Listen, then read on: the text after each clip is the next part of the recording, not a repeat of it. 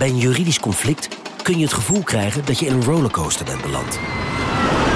Je wereld staat op zijn kop en je bent de controle even helemaal kwijt. Dan is het fijn als je bent verzekerd bij ARAG. Daar werken topjuristen en advocaten die je begrijpen. Die een stap extra voor je zetten. En je het gevoel van controle teruggeven. Met kennis en informatie, met heldere uitleg en met gericht advies. ARAG, juridisch probleemoplossers.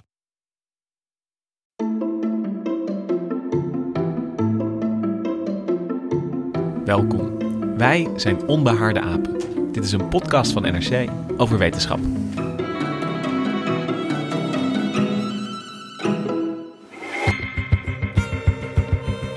Everything we've ever tried in AI just falls over when you try the game of Go. The number of possible configurations of the board is more than the number of atoms in the universe. AlphaGo found a way to learn how to play Go. So far, AlphaGo has beaten every challenge we've given it. But we won't know its true strength until we play somebody who is at the top of the world, like Lisa Doll. A match like no other is about to get. Nou, dit was een fragment uit de documentaire AlphaGo. En AlphaGo is een computer die in 2016 uh, Go speelde tegen de Roger Federer van het Go-spel, de Zuid-Koreaan Lee Sedol. En AlphaGo won toen met 4-1. En dit was een enorme doorbraak in laten zien hoe goed uh, computers nieuwe dingen kunnen leren. In dit geval Go spelen. En in 2016 leerde die computer in eerste instantie nog van mensen. Maar een jaar later uh, was er een nieuwe versie, AlphaGo Zero. En AlphaGo Zero kon door alleen maar tegen zichzelf te spelen steeds beter worden. En binnen een paar dagen was hij in staat om de menselijke wereldkampioen te verslaan. AlphaGo Zero is the strongest Go program in the world. It outperformed all previous versions of AlphaGo. Specifically, it defeated the version of AlphaGo that won against the world champion Lee Sedol, and it beat that version of AlphaGo by 100 games to zero. Ja, we gaan het vandaag hebben over kunstmatige intelligentie, waarin uh, algoritmes en uh, robots en computers beter zijn dan mensen, maar ook nog over de uh, intelligentie waarin mensen nog altijd beter zijn. Mijn naam is Lucas Brouwers, ik ben chef van de wetenschapsredactie bij NRC en ik zit aan tafel met Hendrik Spiering, redacteur gedragswetenschap. Hallo. En ook met Benny Mols, een nieuwe stem. Hoi Benny. Hoi. Hey, wil je jezelf even voorstellen? Wie ben je? Waar schrijf ja, je over? Maar, uh, mijn naam is Benny Mols, ik ben freelance wetenschapsjournalist en ik schrijf uh, heel veel over kunstmatige intelligentie en robotica. Onder andere dus voor NRC Handelsblad. Ik heb ook een paar boeken geschreven over robots en over kunstmatige intelligentie. Ja, en je had, uh, nou ja, vorige week had je een, een mooi stuk uh, in NRC over waarom peuters nog altijd slimmer zijn in sommige aspecten dan, uh, dan algoritmen. En daar gaan we het vandaag ook over hebben. Maar eerst nog even terug naar waar we in het begin over hoorden. Want de afgelopen tijd hebben we het vaak over doorbraken gehad. Dit was dan een, een algoritme dat beter Go kon spelen dan nou ja, de beste menselijke Go-speler. En in het fragment hoorden we het al een beetje dat, uh, dat Go, dat was een bijzonder taai probleem. Heel erg lang voor algoritme, voor kunstmatige intelligentie. Waarom was dat nou zo moeilijk? Want schaken hebben we al, nou ja, dat hebben we al heel erg lang. Weten we daarvan dat, dat computers daarin beter kunnen zijn dan mensen. Maar Go bleef een soort onkraakbare nood. Ja, ja, ja. Nou, dat komt eigenlijk door twee dingen. Het eerste is dat het aantal mogelijke posities in dat Go-spel is ongelooflijk veel groter dan bij schaken. En dat betekent dat het voor een computer, zelfs de beste supercomputer, onmogelijk is om alle zetten door te rekenen. Dus hij moet ja, met een soort intuïtie te werken. En tenminste, wij mensen noemen dat intuïtie. En het tweede is dat het bij Go-spel veel moeilijker is om te bepalen wat een goede positie op het bord is, vergeleken dan bij schaken. En die twee zaken die maken het voor een computer heel erg moeilijk.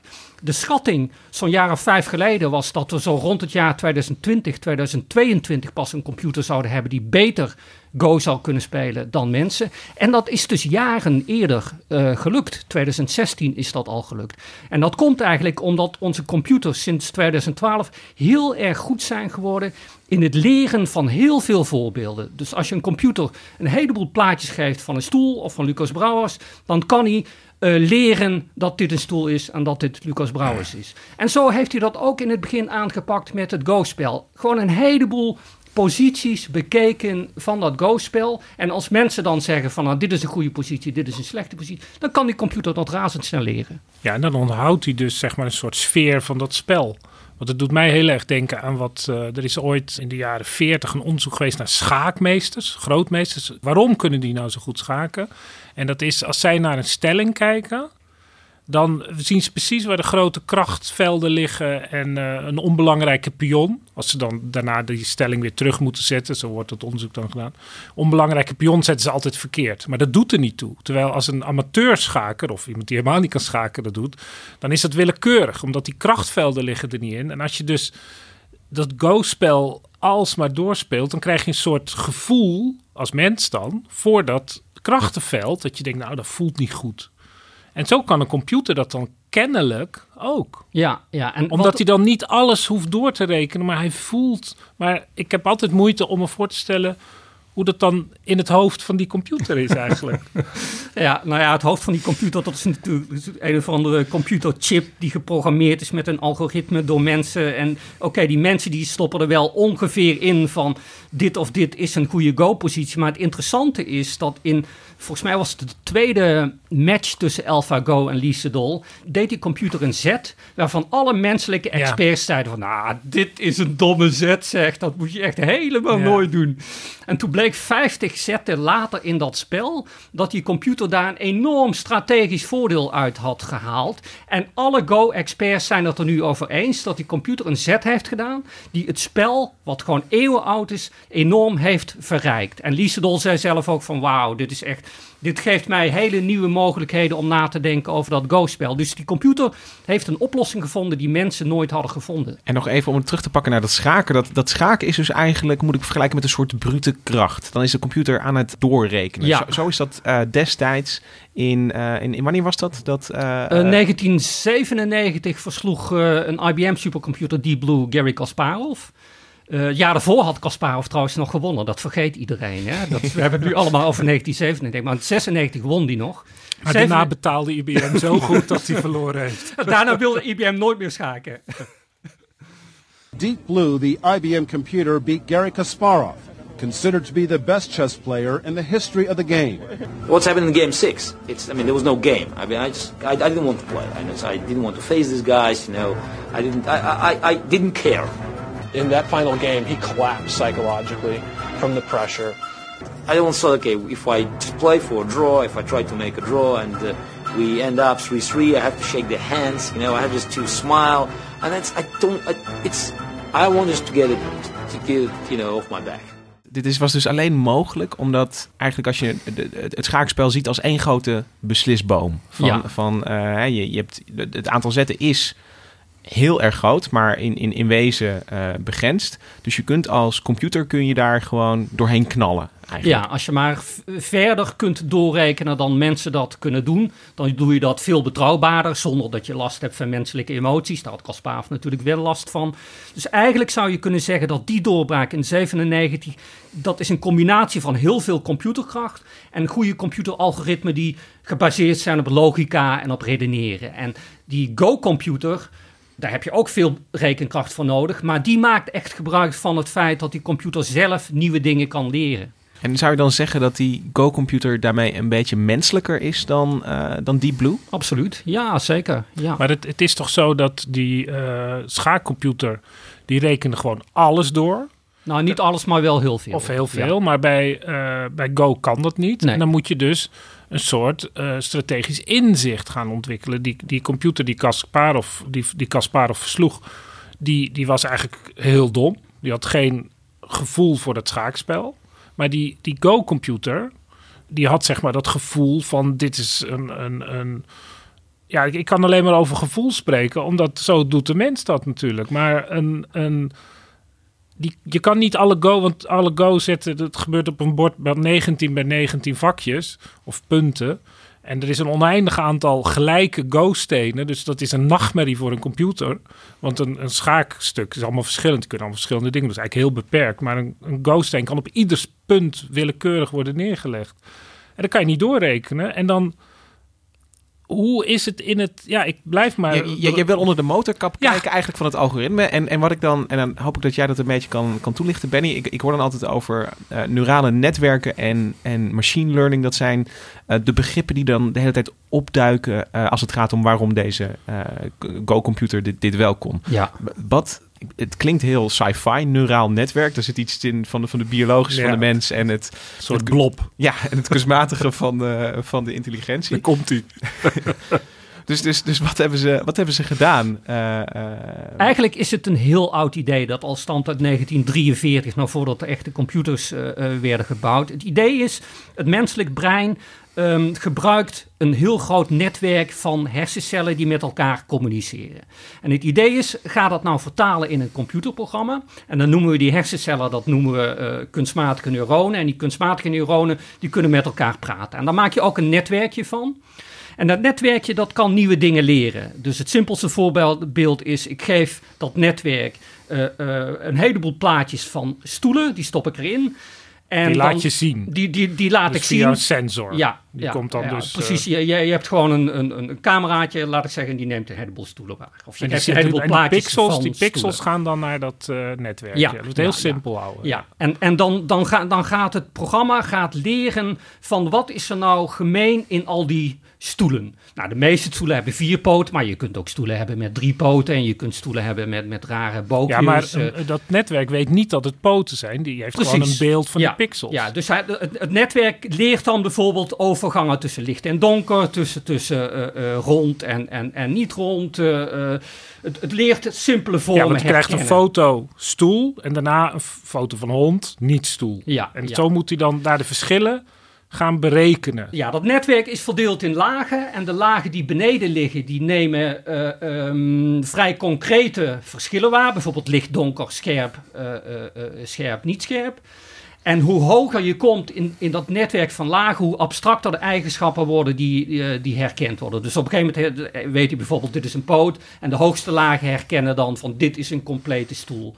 Nou, nou, zit dat, zeg maar een soort begrip, zou je bijna kunnen zeggen. Ja, ja. en als je dat toepast op uh, spelsituaties in Go, dan zou je kunnen zeggen van die computer heeft een heleboel spelsituaties. Uh, hij weet ook van of dat spel op de lange termijn goed of slecht uitpakt voor speler A of speler B. En dan leert hij patronen te herkennen. En dan kan het dus zijn dat het systeem patronen herkent die wij mensen niet hebben gezien. En dat was het geval bij die match die we net hoorden in 2016. Het systeem herkende een patroon wat wij in, in honderden jaren ervaring met dat Go-spel nooit hebben herkend. Ja, en nou zitten we volgens mij dus op de... Daar, dat, is, dat vind ik dan heel interessant. Van, uh, begrijpt dat computerprogramma dat? Want wat jij nu beschrijft over dat je een laag hebt die uh, de simpele dingen herkent en dan een hogere laag die wat ingewikkeld. Is precies zoals ons brein, het visuele deel van ons brein ook is uh, ontwikkeld. Want er is een, ja. een, op een gegeven moment een, een er zijn zenuwcellen die letten op schuine lijnen, op rechte lijnen. Het is vrij Precies. mathematisch. En dat, dat maken, daar zijn wij ons totaal niet van bewust. Want wij, ons bewustzijn, zoals ik hier nou zit te praten, krijgt alleen maar binnen wat het eindproduct is, wat door een soort sluis van selectie is gegaan, dat ik jou daar nou zie zitten. Maar als ja. ik daar iets aan, want volgens mij, want je had het net over, je, je zocht naar dat, dat gevoel. Ja. En wat, wat ik altijd heb begrepen van die neurale netwerken is dat een, een cruciaal element is een soort Uh, er, er moet een soort scoresysteem in zitten. Een soort waardering ja. voor... Weging. Uh, ja, een weging voor, voor, voor dit is... Uh, dit is goed en dit is beter. Dus, dus als, je, als je inderdaad zo'n... Maar niet ja-nee, zeg maar. Ja, dus, dus zo, zo'n beeldherkenningsalgoritme... die, die je dus stoelen, honden en tafels hebt geleerd... die, die, die, die, die, die, die, die moet daar een, een soort... In, in de trainingsfase deel je hem een soort punten uit. Zo van, van dit is goed, dit heb je goed gedaan en dit ja. heb je niet goed gedaan. Oh, als die antwoord geeft. Ja, heb ik dat zo goed uh, gezegd? Ja, wat, je, wat die systemen eigenlijk doen is dat ze een, een kans berekenen dat ze een bepaalde uitkomst goed hebben. Dus een beeldherkenningssysteem zegt bijvoorbeeld, ik weet met 99% zekerheid dat ik een banaan herken. Die Go-computer zegt van, nou, ik denk dat ik uh, uh, 65% kans heb om vanuit deze stelling het spel te winnen. Ja, maar dat, als je het zo... Dat, dat kunnen mensen ja. trouwens niet. Kasparov en Lise Dol, die doen dat heel intuïtief. Kasparov die uh, doet een bepaalde zet, omdat hij een patroon herkent op het schaakbord. En intuïtief weet hij van dat geeft mij op, op de lange termijn dit en dit voordeel in het spel. Maar de grote vraag is natuurlijk, is die uh, Lise Dol, zo heet die uh, Lise Dol, ja. Als die, die ziet ook dat spel en dan, ja, dan voelt hij bepaalde emotie bij die dingen. Ik maak, ik maak het nu heel simpel. En dan denk hij, nou, dat is een gevaarlijke stelling. En dan, dan, dan komen er allemaal oplossingen bij hem boven. En dan kiest hij er dan één van uit. Is dat proces wat zich bij hem afspeelt hetzelfde proces als, als wordt gemodelleerd door die Go-computer. Nou, het is niet, het is niet hetzelfde. Nee, nee, het zal zeker niet hetzelfde zijn. Al is het maar om het feit dat die Go-computer helemaal geen last heeft van emoties. Een, een heel bijzonder fragment, als ik dat nog even mag vertellen over die documentaire AlphaGo, is dat je ziet Lise Dol op een gegeven moment kijken naar de andere kant van het bord. En aan de andere kant van het bord zit een meneer die weliswaar de go-zetten doet. Maar dat is natuurlijk niet de meneer die de go-zetten bepaalt. Want dat is de computer. Dus de, de meneer voert alleen maar de zetten van de computer ah, uit. Maar Lise Dol is gewend om zijn tegenstander in de ogen te kijken. Te kijken naar zijn lichaamstaal. Op te meten En op te meten van hoe zeker is mijn tegenstander van de zet die hij of zij doet. Maar dat is in de werkelijkheid is dat ook een hele goede uh, bron van informatie misschien. En hij zei, Liesedol zei van, ik, ik werd er zo raar van dat ik dat nu niet kon doen. Ik heb geen idee of die computer... Maar hij miste dus informatie die bij een normale spel ja. Uh, niet beschikbaar, of wel beschikbaar, wel beschikbaar is. is. En nu niet. Nee, want hij kon niet inschatten van hoe overtuigd is die computer van de zet die hij doet? Is de, denkt de computer, is hij heel overtuigd van dit is een geniale zet? Of twijfelt hij enorm over die zet? Dat zou eigenlijk eerlijker zijn als bij dit soort partijen er gewoon een, een, een, zeg maar eh, zes rode lampjes. En als er dan vijf aanstaan, dan is de computer bijna zeker dat hij een goede zet heeft gedaan. Maar dan is het weer te oppervlakkig. Of dan moet... Dan zou dan ook een gordijntje voor moeten, wat nu en dan open en dan weer dicht. Omdat een normale Go-speler laat ook niet alles blijken. Dat zou pas eerlijk zijn. Ja, wat is eerlijk? Dan gaan we weer uit van onze ei. Dat wij mensen centraal zijn. Misschien die computer denkt er misschien heel anders over. Ik eis, uh, ik eis herspeling.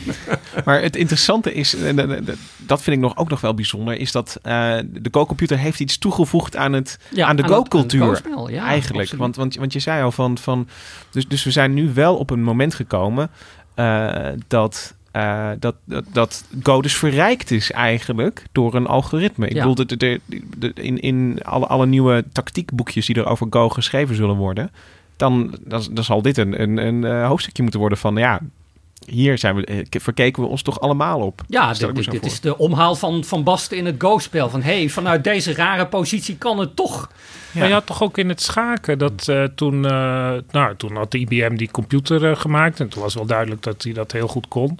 En toen gingen alle schakers ook hun eigen ideeën in de voorbereiding voor gewoon matches tegen mensen testen met die computer. Precies. En toen kreeg je hele andere manieren van schaken. Omdat er andere soort, soort ja, ik herinner me dat ik wel eens gelezen heb dat ook als je dan tegen zo'n computer speelde, dus heel direct, dat geloof de Kasparov dat zijn, dan ging die ook anders spelen, omdat hij wist dat zo'n computer toch kouder denkt of zo. Of ja, ik weet niet wat voor woorden die hij toen gebruikte, maar het, het, het, het voelde niet menselijk. Dus je, je, moet daar, je moet je daar je eigen spel een beetje op aanpassen, dat hij ineens raar uit de hoek zou komen. Wat je niet verwacht. Wat bij een gewone schaker, het is net zo iemand als jij, als je allebei uh, 3000 elo-punten hebt. Of hoeveel hebben ze tegenwoordig? Nee. Nou, computers hebben geen last van tijdsdruk. Hè? Bij schaken, go, je hebt een klok. En mensen staan onder tijdsdruk. En die tijdsdruk, dat doet iets met je emotie. Je gaat bang worden, je, je krijgt hoop. Daar heeft die computer helemaal geen last van. En dat, dat, daar kun je enorm voordeel mee behalen als je op die manier gaat trainen. Ja, want dat viel me op dat bij dat fragment wat we net hoorden, er werd gezegd dat Kasparov in de laatste wedstrijd verloor omdat hij de hoop opgaf. En hij was uh, helemaal, uh, had het ook heel slecht voorbereid. Dat zou je bij een computer misschien de stekker eruit trekken dan. Dat ik heb vorig jaar voor NRC Handelspad Kasparov geïnterviewd. En, en zo, ja, zeg maar twintig jaar na dato, hij is nog steeds heel boos op IBM. Want? Ja, nou, hij, Kasparov beschouwde die match als een wetenschappelijk experiment. Van hoe kunnen wij samen met computers interessante dingen doen. IBM beschouwde het als een hele grote commercial voor IBM. Een beetje naïef van, uh, het, het Rusland was nog niet helemaal gecapitaliseerd, uh, duidelijk. Nee, maar Hendrik, je hebt net een paar dingen gezegd. Uh, koude intelligentie, je hebt ook al een rood lampje genoemd. En dan moet ik toch denken aan het, het beetje het archetype van een kunstmatige intelligentie dat we hebben. En dat is HAL 9000 uit A Space Odyssey. Good afternoon, Hal. How's everything going? Good afternoon, Mr. Amer. Everything is going extremely well. Hal, you have an enormous responsibility on this mission. In many ways, perhaps the greatest responsibility of any single mission element. You're the brain and central nervous system of the ship, and your responsibilities include watching over the men in hibernation. Does this ever cause you any lack of confidence? Let me put it this way, Mr. Raymer. The 9000 series is the most reliable computer ever made. No 9000 computer has ever made a mistake or distorted information. We are all, by any practical definition of the words, foolproof and incapable of error. Ja. Nou, dat is nog wel wat anders dan de spraakcomputer die uh, de, de vertragingen van de NS uh, eh, oproept. Hè? Heel eloquent. en, en Benny, jij vertelde net vlak voordat we hier begonnen dat de stemacteur is overleden. Ja, uh, Douglas Rain, de acteur die de stem van Hel doet, is inderdaad net, net overleden. En ik las dat Stanley Kubrick, de regisseur van 2001 A Space Odyssey, heel lang heeft gezocht naar de juiste stem. En toen hij Douglas Rain had gevonden, toen zei hij van... hij klinkt als een intelligente vriend met toch iets wat je begrijpt. En dat vind ik inderdaad het mooie van die, van die stem. Het heeft wel iets computerachtigs, maar toch ook nog een, een menselijke component. ja, voor alle luisteraars... schitterende jaren 60 film niet verpesten, maar het, het is eigenlijk de stem van een uh, psychopaat. Maar dan moet je de film maar gaan kijken. Voor, voor, alle luisteraars die de film nog niet uh, gezien hebben, ga die film kijken, want hij is echt ontzettend goed. Maar waar het om gaat is dat het...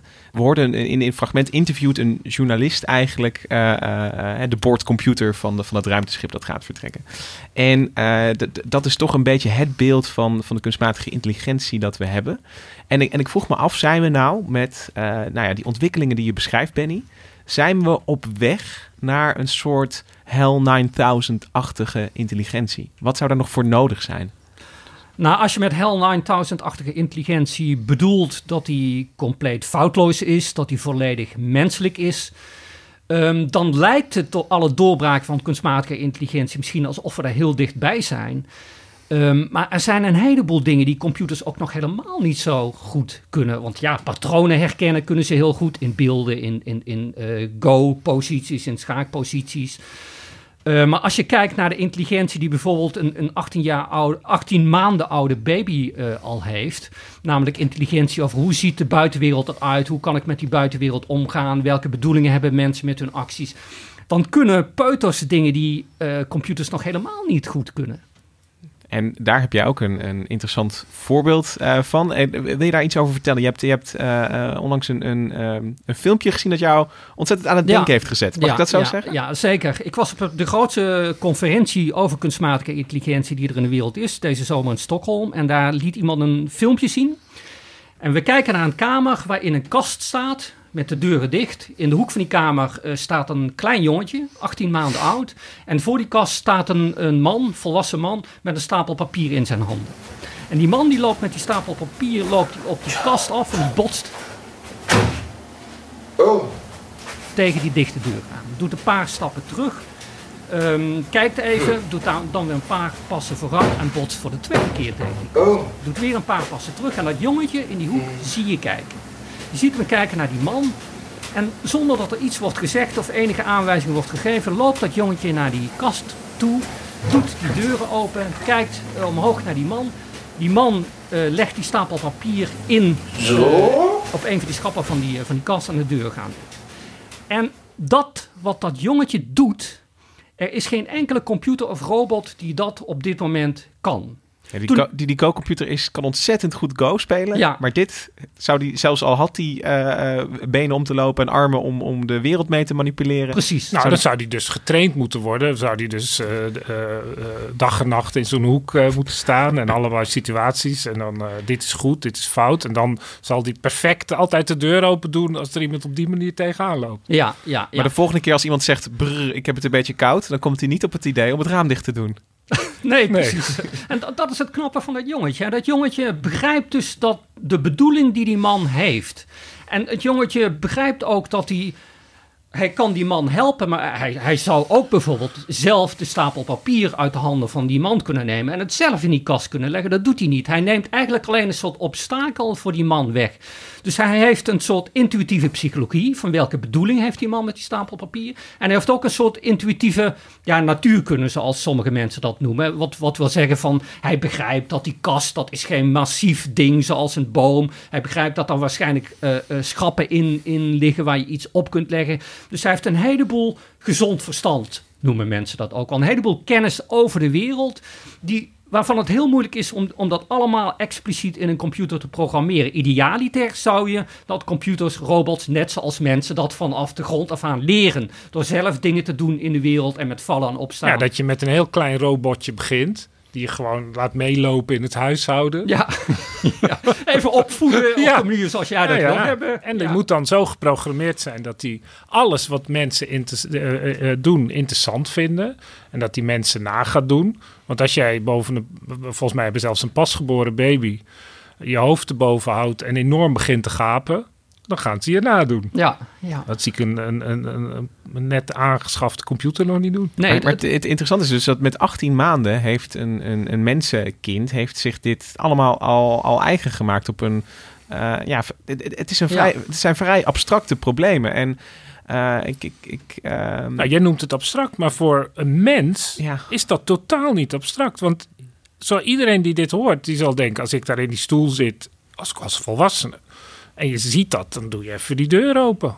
Uh, even help die man, help die man even. Ja, ja. maar volkomen logisch. Maar ik, ik vind het interessant dat, dat iets wat nou ja, voor ons zo vanzelfsprekend is. Ja, dat is uh, de kern. Dat, dat, dat we dat niet, uh, dat het ons nog niet lukt om dat aan een algoritme of een, een, een, een robot om dat erin te stoppen. Maar goed, de, de, deze podcast heet natuurlijk niet van niks onbehaarde apen. Wij, ons brein, onze intelligentie is miljoenen jaren lang geëvolueerd om te zorgen dat wij als individuen onszelf in stand kunnen houden in een soort vijandige buitenwereld. En, en dat we ons als soort kunnen voortplanten. En die computer die hebben wij zelf gebouwd.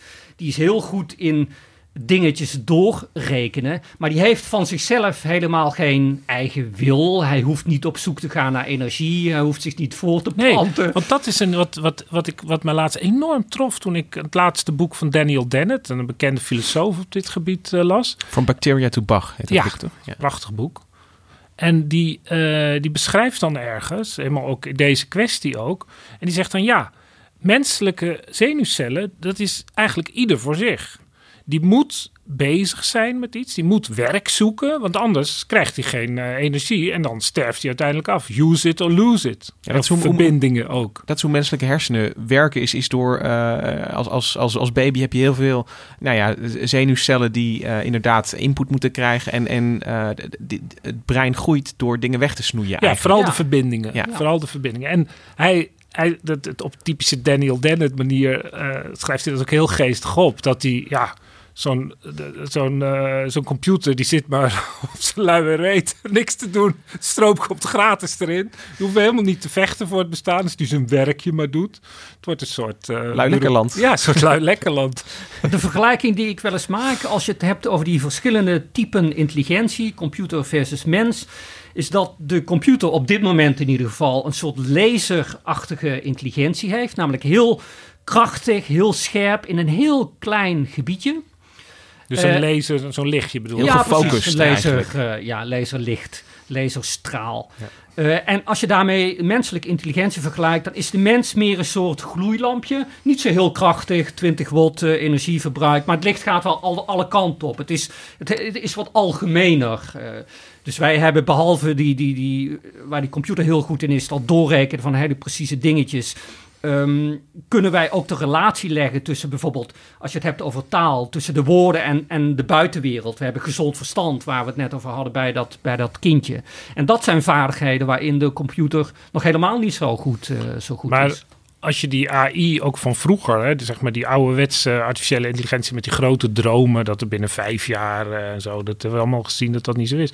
Maar dat was toch het idee van ja, geef die computers een beeld van de werkelijkheid, een model, zoals we hebben hier ook al vaak met die out of body en al, dat komt iedere keer terug. Een model van de wereld, dat is wat wij uh, hebben. En dan gebruiken we de wereld eigenlijk alleen maar om te testen of het allemaal wel klopt. Ja, ja. En waarom kan zo'n computer niet gewoon uitbouwen, zo'n model, dat je die Go-computer ook de hond laat uitlaten. Ja, Als je dat nou maar vaak genoeg laat doen, dan kan die dat ook. Nou, er zijn, zijn een aantal fundamentele problemen die nog niet opgelost zijn voor de computer. En een van die problemen is dat als we weer dat voorbeeld nemen van het jongetje en die kast en die man met, met die stapel papier. Uh, er is een heleboel informatie in die situatie die er totaal niet toe doet. Bijvoorbeeld de kleur van de kast. Ja, maakt helemaal niks, uh, maakt helemaal niks uit. En filosofen hebben dat probleem al decennia geleden geïdentificeerd. Ze noemen dat het, het frameprobleem. En dat wil zeggen van welke informatie in welke context doet er wel en niet toe. Dus in dit geval de kleur van de kast doet er niet toe. Uh, of, of, het een man of een vrouw is, uh, doet er niet toe. Er is een heleboel informatie die er totaal niet toe doet. En nee, wat maar als niet... dat jochie uh, kamer verder gaat, of vijf minuten later, doet de kleur van de kast of de stoel misschien, misschien wel, toe. Ja, precies. Dus, dus dan is het voor een, voor een computer op dit moment nog onmogelijk om ja, te filteren van welke informatie doet er wel en niet toe. En we zouden er eigenlijk achter moeten kunnen, kunnen komen hoe mensen dat doen. En dat is nog niet helemaal opgelost. En het tweede probleem is dat als je gaat kijken welke acties dat, jongetje moet nemen en je gaat dat vertalen in een soort rekenprobleempje wat die computer moet oplossen, dan blijkt bij een heleboel van die problemen dat dat aantal mogelijkheden is zo ontzettend groot dat de computer dat niet allemaal kan, uh, kan doorrekenen. Dat is iets wat je ook bij dat Go-spel zag. Van een heleboel problemen, de computer kan het niet allemaal doorrekenen. Je hebt een soort andere oplossing nodig. En in, in veel dagelijkse situa situaties weten wij nog niet precies hoe we het probleem zo moeten vertalen dat een computer of een robot dat kan oplossen. Maar en is die evolutionaire aanpak die, uh, die, die je net beschrijft, en je zegt van, van ja, wij mensen, wij zijn uh, nou ja, toch, toch uh, door miljoenen jaren evolutie gevormd. Is, is dat ook een, een aanpak die um, ja, mensen die met kunstmatige intelligentie werken kiezen? Van moeten we niet Hè, je, je, hebt een, uh, een algoritme dat heel goed Go leert spelen. Maar, maar moet daar niet een, een soort natuurlijke selectie op plaatsvinden? Dat je, dat je daarin gaat, gaat, ja. gaat wieden en, en de, de, de, de, de losers eruit haalt. Het is, het is een heel mooi filmpje waarbij ze een soort virtueel tweebenig robotje hebben gemaakt. En dat robotje dat gaat leren hoe die efficiënt moet lopen. En dan gaat hij gewoon een heleboel manieren proberen om, om, om zijn benen uh, te bewegen. En door beloning en straf leert hij dan zelf te lopen. Dus ja, dat is inderdaad een aanpak die wordt uh, geprobeerd.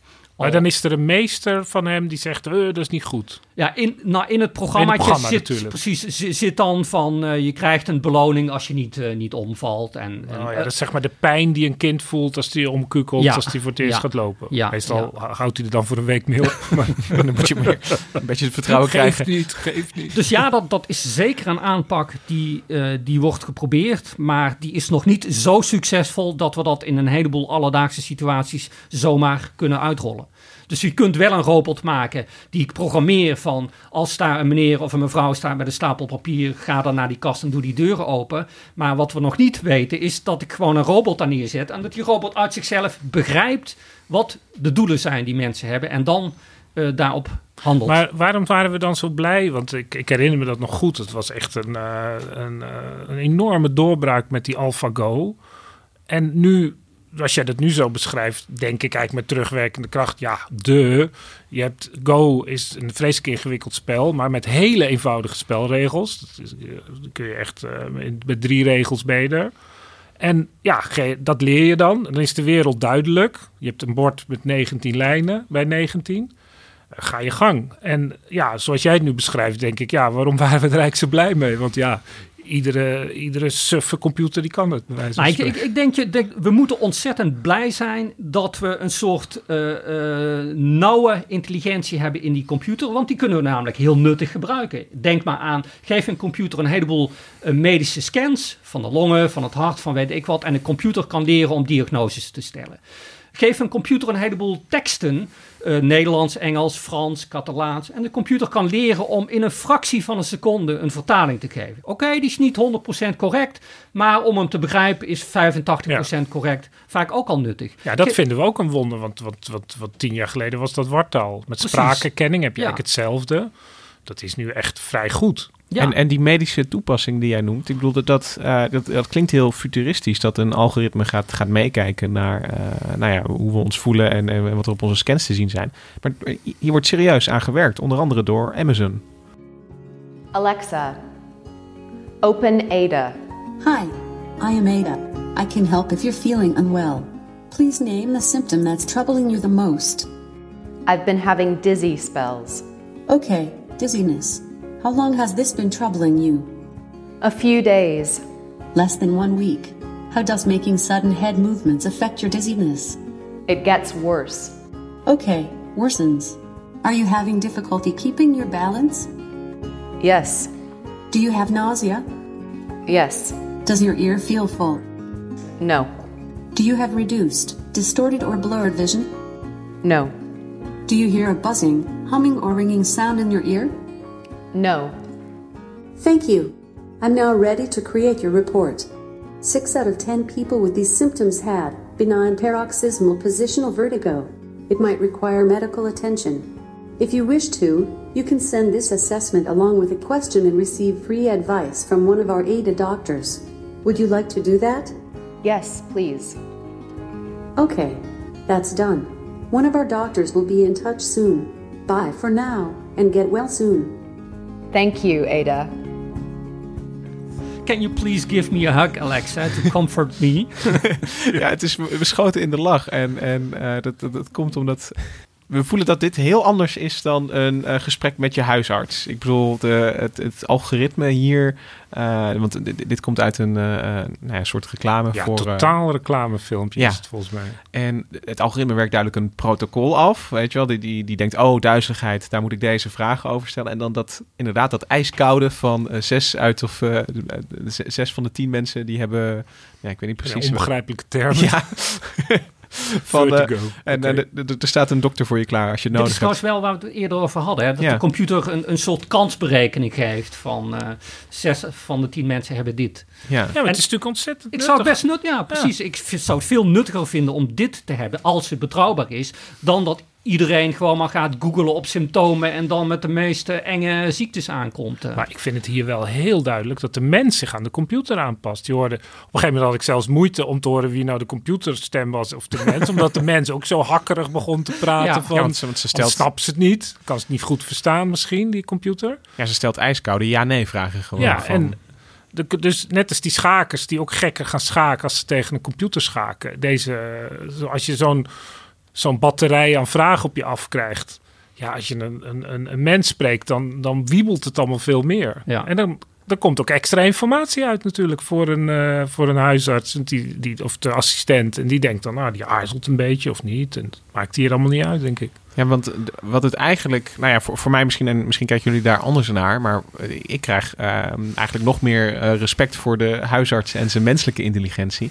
Want wat die inderdaad doet in een gesprek is, als je het ijskoud bekijkt, is het hetzelfde als wat dit algoritme doet. Namelijk naar een diagnose toe, of naar een in ieder geval een aantal mogelijke ziektebeelden toepraten. Met... Ja, dit soort protocollen heeft hij ook voor zich, ja. bij wijze spreken. Maar wat, wat, wat er allemaal nog extra bij gebeurt... er is inderdaad die extra informatie die deze praatpaal uh, niet oppikt. Uh, uh, er is, er is een, een, menselijk aspect van... nou ja, als, als ik zeg dat ik al weken duizelig ben...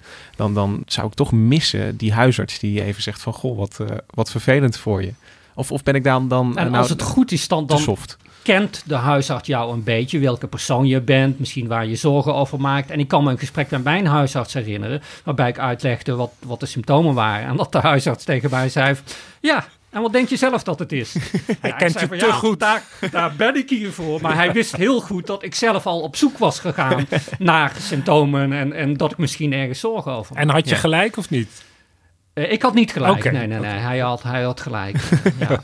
Nee, want, want een televisieprogramma waar ik wel met veel interesse naar heb gekeken de afgelopen tijd is inderdaad huisartsen versus uh, internet. Of de dokters versus internet heet het. En uh, nou ja, daar is eigenlijk dit dilemma, komt hierin goed naar voren. Dokter Internet geeft slechts in een derde van de gevallen de juiste diagnose. Echte dokters ontdekken bij driekwart van hun patiënten welke ziekte ze hebben. Dat gaan we vanavond checken. Welkom bij Dokters versus Internet. We gaan naar de eerste ronde en dit is jullie eerste patiënt. Hartelijk applaus voor Linda. Hallo Linda, hartelijk welkom. Hartelijk Dankjewel. Welkom. Het is al heel even geleden hè, dat je er last van had, een jaar of vijf geleden. Toen merkte je iets vreemds. En ja. Wat was dat? Uh, het begon met een beetje een doof gevoel in mijn been. Ja. En toen ben je gaan zoeken op, ja. uh, op internet. En toen dacht je, ja, ik heb MS. Ja. Dat klopt met alles wat ik voel. Ik heb MS. En toen ben je naar de huisarts gegaan. Ja, klopt. Hij uh, heeft uh, verschillende neurologische onderzoeken gedaan. Ja. En ik ben daar twee keer op getest bij de neuroloog in het ziekenhuis. En ja, ja er kwam niks uit. Er kwam niks uit? Wat nee. een geruststelling. Ja, dat zou je denken. Ja, toch? ja. ja, nou, ik zou dat zeker wel denken. Ja. Hoe vaak ben je terug geweest? Ik denk dat ik in totaal wel uh, 25 keer ben geweest in een jaar. Ja. 25 keer bij ja. de dokter geweest in een jaar. Laat eens even zien. Wat is jullie diagnose? Fibromyalgie-syndroom. Ja. Goed, dokters. Nee, wij ja. zaten wel in een andere hoek. We hebben heel veel neurologische aandoeningen ook nog de revue laten passeren. Maar ja. dat viel al best wel snel af. Uiteindelijk denken wij dat het hypochondrie is. Hypochondrie, is dat echt een ziekte? Ja. Oh. Linda, wat heb jij? Wie heeft gelijk of heeft niemand gelijk? Ik heb hypochondrie. Linda heeft hypochondrie. Dat brengt de stand op 1-0. Ja, ik vind het toch wel knap dat die huisartsen met een uh, paar vragen die ze stellen in dit programma. Uh, en uh, nou ja, ze, ze, luisteren ook goed. In een hele korte tijd komen ze toch tot een hele goede diagnose. En dat, dat is eigenlijk meestal in, huis, in, in dokters versus internet. Dat ze toch de, ja, de mensen die de toegang hebben tot de hele menselijke kennis over alles wat medisch is, toch verslaan. Gewoon doordat ze nou ja, zulke goed geprogrammeerde huisartsen zijn. Maar Benny, wat, hoe, hoe, kijk jij daarna? Is dat iets waarvan je zegt van, nou ja, over tien jaar worden alle diagnoses door computers gedaan? Of, of de, de, de, huisarts gaat het verliezen op termijn? Of, of is het zo uh, erg niet? Moet, moet ik aan een ander model denken ja, voor de ik, huisarts ik, ik denk dat het model waar we naartoe gaan... is echt het combineren van waar die menselijke arts goed in is... met waar die machine heel goed in is. Um, je kunt er bijvoorbeeld zien, een paar jaar geleden is, een, is er een grote wetenschappelijke test gedaan als het gaat om het beoordelen van op een scan of een, of een vrouw borstkanker heeft of niet.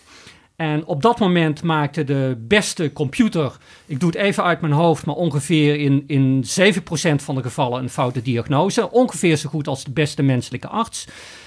Uh, de gemiddelde menselijke arts. Dus de gemiddelde menselijke arts deed het net zo goed als de beste computer. Maar de beste menselijke arts deed het op dat moment beter. Ongeveer 3,4% van de gevallen een foute diagnose. En ongetwijfeld worden die computers beter wanneer je ze meer scans geeft. Maar nu komt het wanneer je artsen, ook gemiddelde artsen, liet samenwerken met de beste computer, dan ging het foutpercentage omlaag naar slechts 0,1 Wow. Dus je ziet dat die samenwerking ongelooflijk veel beter is. En ik heb daarna met verschillende experts gesproken en die zeiden allemaal dat komt omdat er, er zijn altijd hele rare uitzonderingsgevallen waar menselijke artsen uh, toch een betere intuïtie voor hebben, hebben ontwikkeld. En uh, ik denk dat dat voor een heleboel, laat ik zeggen, wat complexere diagnoses, wordt dat het model. Mens samen met computer. Aan de andere kant zullen er ook diagnoses zijn die gewoon wat eenvoudiger zijn. Waar je het helemaal aan de computer kunt overlaten. En een voorbeeld daarvan is dat begin dit jaar heeft de Amerikaanse uh, waakhond, zeg maar, die gaat over welke medische uh, uh, instrumenten mogen worden toegelaten. Die heeft voor het eerst een stuk software goedgekeurd wat een diagnose kan stellen. En dan gaat het over een bepaalde oogziekte die, die door diabetes wordt veroorzaakt. En kennelijk is dat iets wat relatief eenvoudig is. En wat als je maar genoeg voorbeelden aan die computer geeft, kan hij gewoon een perfecte diagnose geven. En dus voor sommige ziekten kun je overlaten aan de computer, maar voor een heleboel andere dingen zal het dat samenwerkingsmodel worden. En het interessante is dus dat uh, zo'n instantie die normaal gesproken uh, over, uh, ik noem maar scalpels en, en, en pillen gaat, is, ja, is nu dus eens software aan het keuren. Ja, ja, ja, Dat is wel een gekke wereld toch een beetje waar we in terechtkomen. Nou ja, ik vind het zelf gewoon waanzinnig fascinerend. Dat, het is, ik zie het als je het op een soort filosofisch niveau bekijkt, zie ik het als een, een stap van We dachten ooit dat de mens en de aarde het centrum van het universum was. En Copernicus heeft ons laten zien dat de aarde helemaal niet het centrum van het heelal is. Darwin heeft ons laten zien dat de mens helemaal niet zo bijzonder is, want we stammen van de apen af. En je zou kunnen zeggen dat, dat computerpioniers als Alan Turing ons hebben laten zien dat een heleboel dingen die wij onder denken, onder intelligentie verstaan, dat we die ook in een machine kunnen stoppen.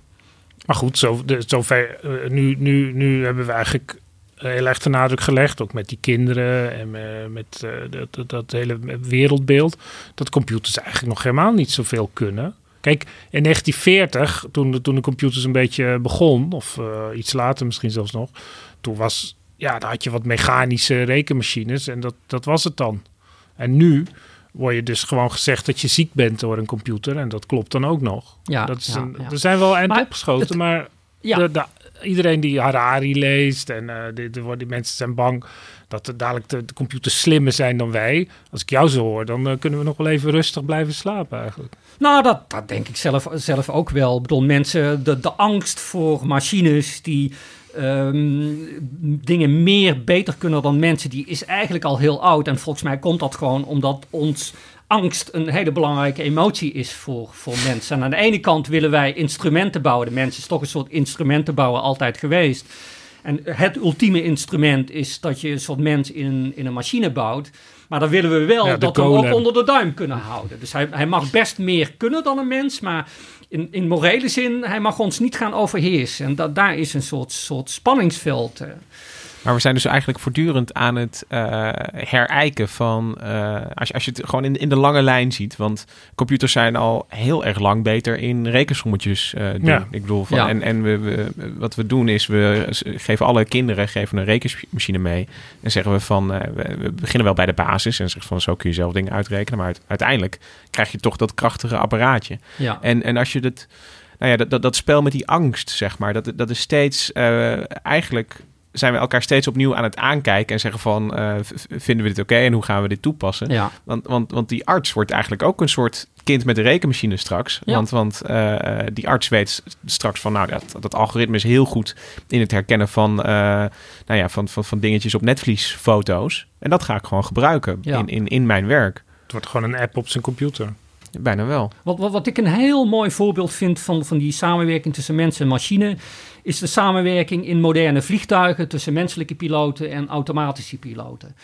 Dankzij die automatische piloot kunnen vliegtuigen landen onder omstandigheden, eh, bijvoorbeeld dichte mist, waarbij dat vroeger gewoon onmogelijk was. En toch maken ook die automatische piloten af en toe, zelfs dagelijks, nog wel fouten waarbij menselijke piloten moeten ingrijpen. Dus wat je hebt gezien in de afgelopen jaren is dat die menselijke piloten ook anders worden getraind. Getraind in, oké, waar is die automatische piloot eh, goed in? Waar kan het toch soms fout gaan? En dat zul je denk ik ook gaan zien als het gaat om die medische diagnose stellen. Tussen het, het, klinkt een beetje alsof je nu als je geleerd vliegen, dat je niet een vliegtuig leert besturen, maar je leert de automatische piloot besturen eigenlijk. Nou, in zekere zin. Nou, het blijft natuurlijk nog wel een combinatie. Want die piloten worden dus wel degelijk getraind in omgaan van. Uh, bestuur het vliegtuig nou wanneer de automatische piloot het niet doet. Ja, maar het is op dezelfde manier dat je als aan basisschool kinderen nog een staartdeling ja, leert. Precies. Van, ja, maar van, ik kan me ook voorstellen in zo'n vliegtuig, je, je voelt een bepaalde trilling. En dat, die kun je veel beter interpreteren als je zelf al uh, duizend vlieguren hebt dan wanneer je alleen maar weet, alleen maar de, de, de uitslagen van de, de cijfertjes op de automatische piloot. Uh, dus maar dankzij die het is toch een lichamelijk gevoel Precies, vaak. Ja, maar dankzij die automatische piloot is de luchtvaart gewoon veel veiliger geworden. En toch gaat het af en toe mis. Want af en toe doet een sensor het niet. Ja, af en toe nou zit er een hele rare bug in, in, in een computerprogramma. Dat kan allemaal. Machines worden nog steeds gebouwd door mensen, ontworpen door mensen. Mensen houden die machines bij. Het zijn nog steeds fysieke apparaten die energie nodig hebben. Vergeten mensen ook vaak. Menselijk brein is waanzinnig efficiënt. Supercomputers zoals AlphaGo gebruiken ongelooflijk veel energie. Um, we zijn er ook nog steeds niet in, in, in staat toe gebleken om die supercomputers echt ook super efficiënt te maken. Dat is ook maar is er nou al een, een, een uh, computerprogramma uh, wat tegelijkertijd Go kan spelen en een vliegtuig besturen? Mm -hmm. Nou, bij mijn weten niet, maar er is wel een computerprogramma. Dat is eigenlijk de opvolger van AlphaGo. Die heet dan Alpha Zero. En die kan wel meerdere spellen spelen. Dus die kan en bovenmenselijk Go spelen, en bovenmenselijk schaken, en bovenmenselijk, ik geloof, Shogi. Dat is, uh, weet Ja, jij beter, weet denk ik- ik, Hendrik. Een Ja. soort, soort, eh, Maar- ook een of ander Maar waar, ik dan meteen nieuwsgierig naar ben, zit daar dan een kruisbestuiving tussen? Dat je ineens de, de, de, de, de schaakspelende Go-speler, zeg maar. de- want, want bij een mens eh, ver- verwacht je misschien dat dat... Hè, dat, dat, dat als iemand die heel goed is in schaak en in Go, dat, dat die daar een soort, weet je, dat er een soort wisselwerking tussen die domeinen plaatsvindt. Maar zie je dat? Dat is een heel, hele interessante, eh, eh, Lucas. Eh, dat, dat is ook nog een onopgelost probleem in, in de informatica. Van hoe zorg je er nou voor dat iets wat een computer in het ene domein leert, dat hij dat vertaalt naar een andere, ander domein? Want veel mensen kunnen dat gewoon heel erg goed. Ja, Chinese veldheren die speelden Go. Want dat is, dat is eigenlijk nog een veel beter eh, vechtspel dan eh, schaken. Wat gewoon eh, ja, een soort eh, weer Eerste Wereldoorlog is. Jongens naar voren en eh, we zien het wel. Eh, sorry, schakers. en Go is zo subtiel met omsingeling en binnen en buiten wisselt om. En, eh, Ja, ja. Een, losse, een losse steen, nou, dat is misschien ook die steen die je ergens legt, die, die heeft een enorme invloed 50 zetten later ineens, als dat spel daarheen gaat. Maar is, is het om, om, om even terug te gaan naar die Hell 9000, is dat, is dat, is dat een beetje een illusie nog steeds? Van, van, eh, want, want je Het hebt is de, de, de stip aan de horizon, zou ik zeggen. Het is iets het waar... rode lichtje aan de, aan, het, aan de horizon. Het rode lichtje aan de horizon. ja, en het interessante vind ik ook dat we, we als mensen nog steeds bezig zijn om eh, leren te ontdekken waar die machines nou wel en niet goed in zijn. Toen de kunstmatige intelligentie als wetenschappelijk vakgebied opkwam in de jaren 50, dachten ze eigenlijk dat we binnen een paar jaar zouden een huishoudrobot hebben die gewoon alle rotklussen in je huis zou kunnen doen. En schaken, dat leek echt het ultieme, de ultieme droom. Een machine die zoiets moeilijk zou kunnen als schaken. En eigenlijk is precies het omgekeerde waar gebleken. Die schaakcomputer die is er gekomen, jaren 90. En die huishoudrobot die alles kan, ja, dat is nog steeds een toekomstdroom. We zijn nog steeds niet verder dan een stom robotstofzuigertje die het alleen maar goed doet als je een enorme groot vloeroppervlak eh, eh, hebt. Maar het, het, het, eigenlijk wisten we gewoon zo weinig van de menselijke geest. Dat eh, ik denk dat er in de jaren. Als je die, die verhalen over de jaren 50 en 60 over AI. Dan dachten ze gewoon dat, dat, dat de mens dacht als een soort computer eigenlijk. Ja, ja. Dus gewoon je stopt er wat informatie in. Dat wordt dan eh, wiskundig eh, vastgesteld en dan berekend. En dan komt er een handeling uit. Terwijl, ja, als je nu dat laatste boek van Daniel Dennett leest. Ja, ik zou het niet eens kunnen uitleggen hoe het precies zit. Maar die framewisseling waar jij het net ook over had. Dat je dus voortdurend iedere situatie anders beoordeelt. En dat je ook ineens helemaal, zeg maar, out of the box denken. Dat wordt dan heel, dat, is natuurlijk, dat wil iedereen zo graag. Maar dat is natuurlijk een, een, een enorme mentale operatie. Ja, ja, En dus ja. zo is nu het menselijk brein eigenlijk, wordt het gezien. En, en die computer, die, die hobbelt er eigenlijk achteraan. Ik denk, waarom zouden we van een machine die wij maken ook verwachten dat die precies hetzelfde is, kan, wil eh, dan wij mensen? Eh, zoals ik eerder ook al heb aangegeven, wij zijn geëvolueerd. Ehm, ons type intelligentie past heel goed in het ecosysteem eh, van de aarde. Terwijl andere mensen ook. Ja, terwijl zo'n computer. Laat ik zeggen, we hebben robots op Mars, terwijl me- wij mensen nog nooit op Mars zijn geweest. Dus die computer die kan er prima, die robot die kan er prima rondrijden. Nou, eh, laat Hij robots... kan ook niemand overrijden daar. Nee, hij kan niemand overrijden. Hij, Dat weten we niet. dus die, die computerintelligentie ja, is in andere dingen goed en laten we dat vooral ook, eh, ook benutten. Maar, Maar goed, die, die, dat, dat wagentje op Mars, dat wordt door een heel team van NASA-mensen aangestuurd. Ja, hij wordt eigenlijk eh, vanaf de aarde eh, bestuurd. Hè? Ja, Alleen precies. doen die signalen er acht Ja. minuten over om bij die robot aan te komen. Dus sommige dingen moet hij zelf kunnen, Ja. ander- Ja. anders rijdt hij in een kuil en komt hij er Ja. nooit meer uit. Maar ik denk dat we wel kunnen stellen dat voorlopig de huiskamer van eh, de gemiddelde mens nog ingewikkelder zal blijven dan het schaakbord. Ja, absoluut. En, de en mijne wel.